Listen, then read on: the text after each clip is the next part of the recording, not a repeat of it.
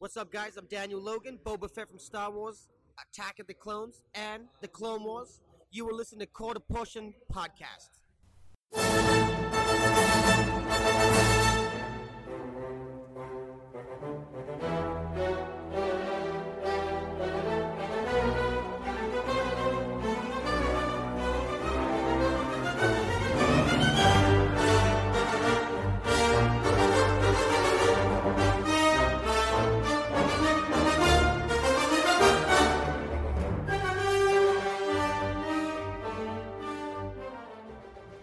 I guess I talk first.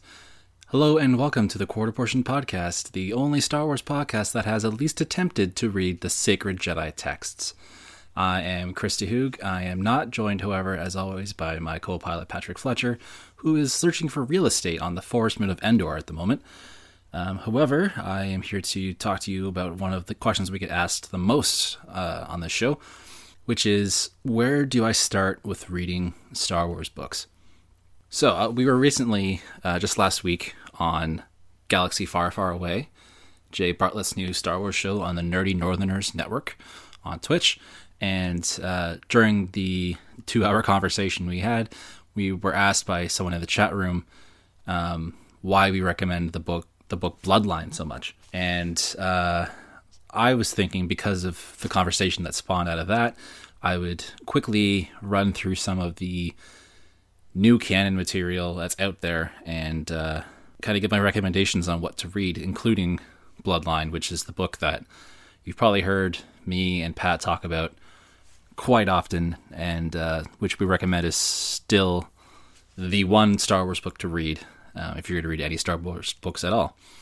So I'll just quickly go through in timeline order the different books that are out there and why you should give them a chance. So the first thing, timeline wise, would probably be actually not even a novel at all, but the Shattered Empire miniseries from from Marvel Star Wars comics. Uh, this was a short uh, six issue miniseries that dealt with the aftermath of Return of the Jedi and the fall of the Empire, leading into the Battle of Jakku. Um, we saw that the fighting did not end quickly on Endor. We saw what Luke got up to immediately afterwards. We meet Poe's parents, both of which uh, were involved in the battle of, the second Death Star, um, helping out um, Han and Luke respectively. And uh, we actually get to see what might still be a bit of a plot hint um, when Luke finds, shall we say, relic from the Jedi Temple that could still bear some impact on the plot somehow. So the next thing chronologically would be the Aftermath trilogy of novels by Chuck Wendig, we have talked about Empire's End previously on the show. However, this is a series that I think a lot of people didn't appreciate at the time. The first book was kind of a rocky start for some people. Um, I personally enjoyed it. Uh, however, by the end of the trilogy, with the uh, with Empire's End, yeah, so much good stuff hidden in there, including the very origins of the First Order. Now, this kind of cuts to the heart of why I wanted to talk about the canon sequel trilogy era of books, um, or specifically the books that come after Episode Six because there's 30 years between episodes six and seven and eight. Um, there's a lot of history that we've only barely scratched the surface of. And what we have seen so far, while it can be kind of small in terms of content, is all piecing together very nicely. It's forming a very cohesive whole. One of the things that Pat and I both enjoy about the new movies is that things are tying together nicely. The canon is really holding the movies together in a way that the old expanded universe didn't and couldn't. And a lot of that comes from the Aftermath trilogy, I'd say. Okay, now stick with me here. It gets a little hairy with uh, the next book. Uh, because chronologically speaking, it is it is the next book in the timeline. Last Shot by Daniel Jose Older is actually a tie-in for Solo, a Star Wars story. It came out last year. However, uh, there's three timelines active in it. So in the main current timeline, or main present timeline, uh, is set after Return of the Jedi, when Ben Solo is just three years old at the most. Han is learning how to how to be a father, and has you know one more adventure comes up, and he has to he's torn between staying with Han while Leia's busy with uh, her government work, or going off on this adventure when it turns out has larger stakes than he expected at the time. Um, first two timelines in it are um, focus on Lando when he still has the Falcon, and Han shortly after the events of Solo. But the it's very interesting, especially as a relatively new father myself, to to read about Han struggling with um, this role that he has no experience with. We, see, we we hear in the movie that his father was not very present, and when you see him, or sorry, when you well, when you read him struggling to relate with his own son, and you know how that relationship ends up, it's a very interesting. it's a very interesting scenario to read. Um, the adventure itself was pretty unique, um, and as a tie-in for Solo, it works great. Um, so for that, I recommend it. Now, the next book, uh, it's hard to fit in chronologically. Um, it would be The Legends of Luke Skywalker by Ken Liu. Now, this is an interesting one.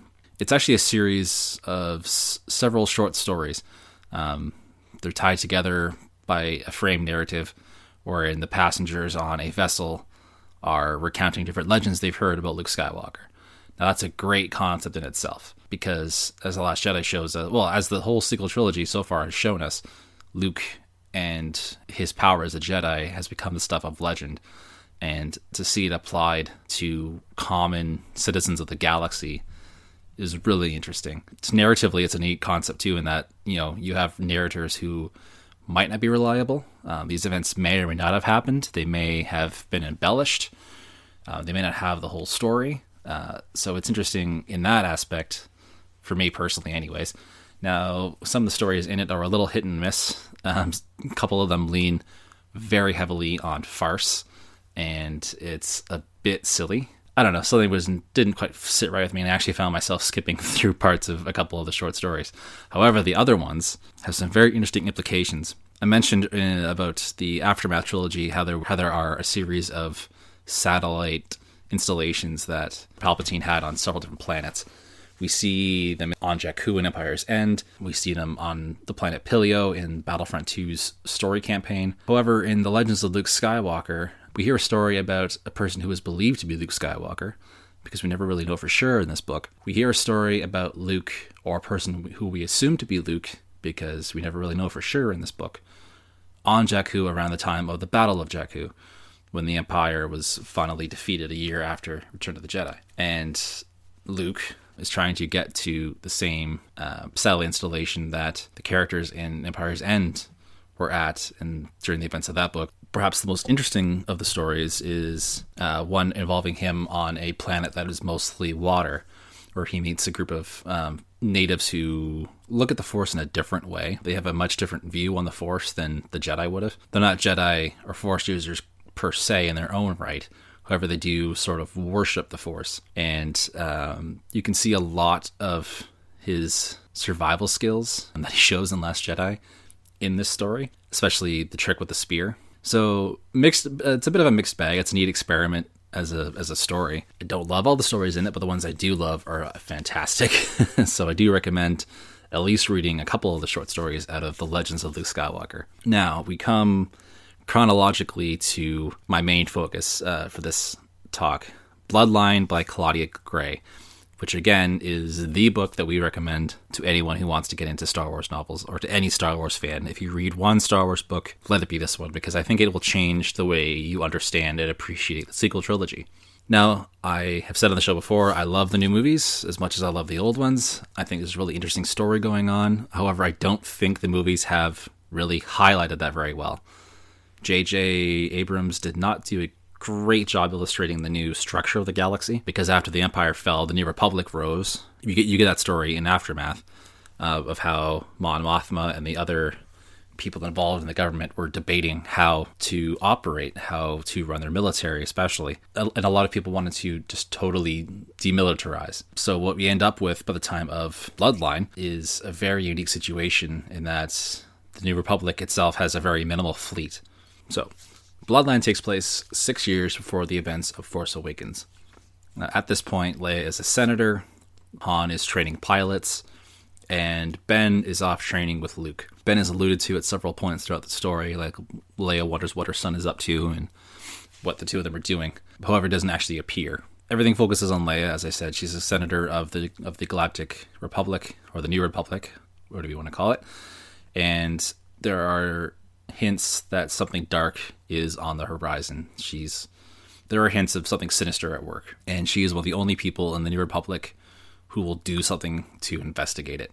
A lot of people in the New Republic have their heads in the sand and don't want to entertain the idea that there could be a new threat like the Empire rising. So she goes on a mission to get to the get to the heart of what's going on um, and try to cut this thing off at the pass. And she meets a new senator, or uh, she meets a younger senator who she suspects is an Imperial sympathizer. Now, there's one particular moment in here which explains the title of Bloodline, and it has huge implications for the rest of the sequel trilogy era. And huge implications for Kylo Ren specifically. Like I said, he doesn't show up in the book in person, However, there is a major revelation during the course of the of the novel, or w- which we can guess or extrapolate is one of the core reasons why he was courted toward the dark side. So I won't say what it is because I really cannot endorse this book enough. But once you once you've read it, I think you'll understand. It does give us the time frame of six years. We know that this book is six years before Force Awakens, so that gives six years for Kylo to, or that that gives us our time frame for how long Kylo has been at least courting with the dark side um, in a serious way. So yeah, Bloodline gives you a great look at, at, the structure of the New Republic, sets up the invasion of the First Order, which at this point is not even named, or is not even known by name in the Republic, and will just redefine the way you look at Leia and everybody else for sure. Let's take a quick break for a word from our new sponsor and a tune from the Cantina Band. Do you have a vision for a cosplay prop, novelty item, or other project, but don't know how to make it without breaking the bank? Nerdful Things has you covered. Ontario's 3D printing experts are committed to quality and affordability. They can forge everything from convention friendly prop weapons to masks and helmets to small embellishments like belt buckles or pauldrons. You might even find a unique nerdy gift for friends. Check out their gallery and request a quote on Facebook at Nerdful Things 3D or on Instagram at nerdful underscore things 3D underscore. Check the show notes for more links. So, we move from Bloodline to Phasma by Delilah S. Dawson. Now, this book is a bit hard to place chronologically because it uses a frame narrative, wherein the present storyline is somewhere between Bloodline and Force Awakens, where the main events of the story are a retelling of past events specifically of Captain Phasma's life before the First Order.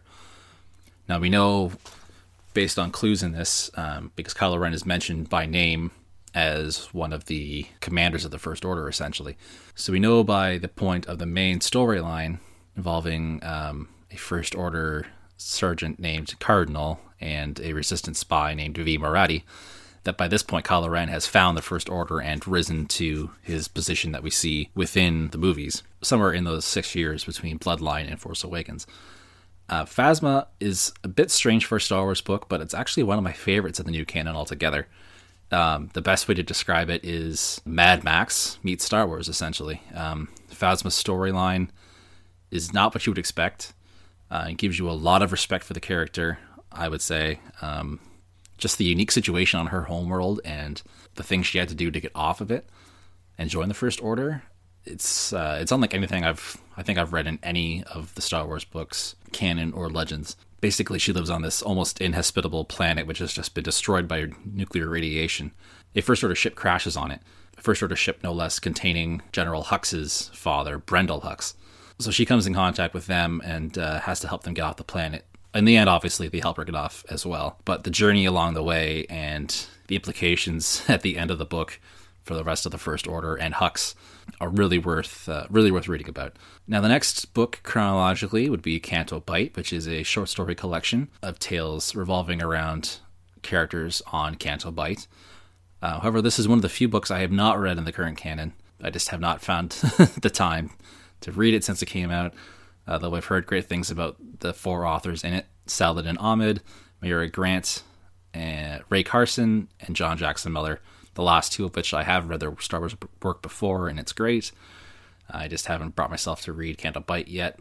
Uh, now, there are two other pieces of canon literature that fall into younger reader material Star Wars Before the Awakening by Greg Rucka, and Cobalt Squadron by Elizabeth Wang.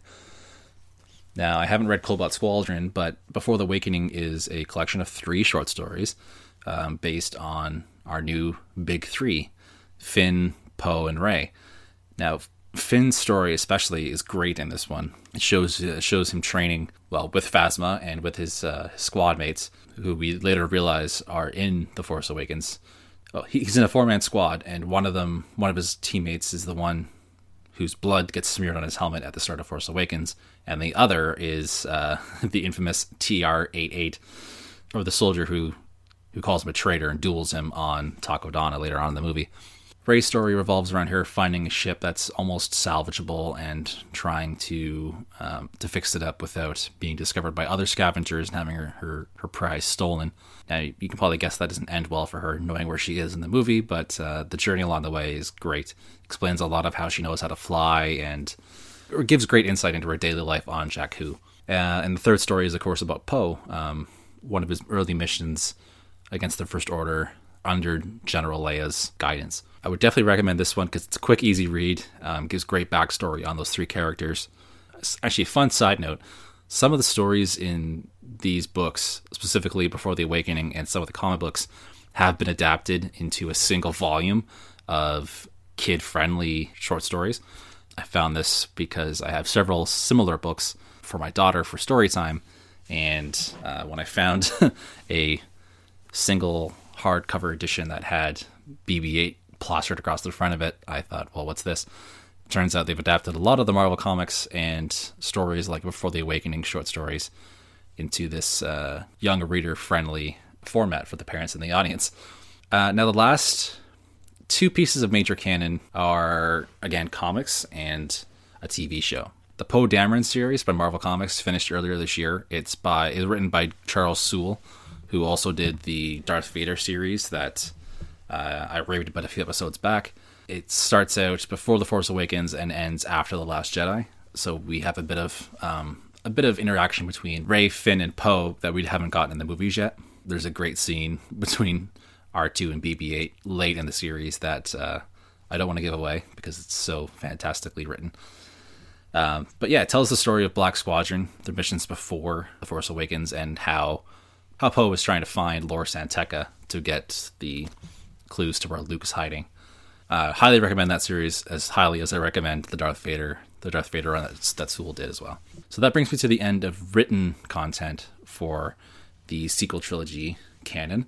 Um, however, I want to mention Star Wars Resistance, which is the TV show that is currently running this coming Sunday will be the second part of the season finale. Talked about the show a little bit on the Quarter Portion podcast before. Uh, however, I think if you've been sleeping on it on, up until now, now is a great time to, to tune in. As I kind of predicted, it started off slow and light. You needed to set up the characters and this unique world on the planet of Castilon, and specifically the Colossus outpost before it got into the meteor subjects. And now that the season's wrapping up and it's, it's starting to encroach upon the events of Force Awakens, it's starting to become clear how this is going to fit into things.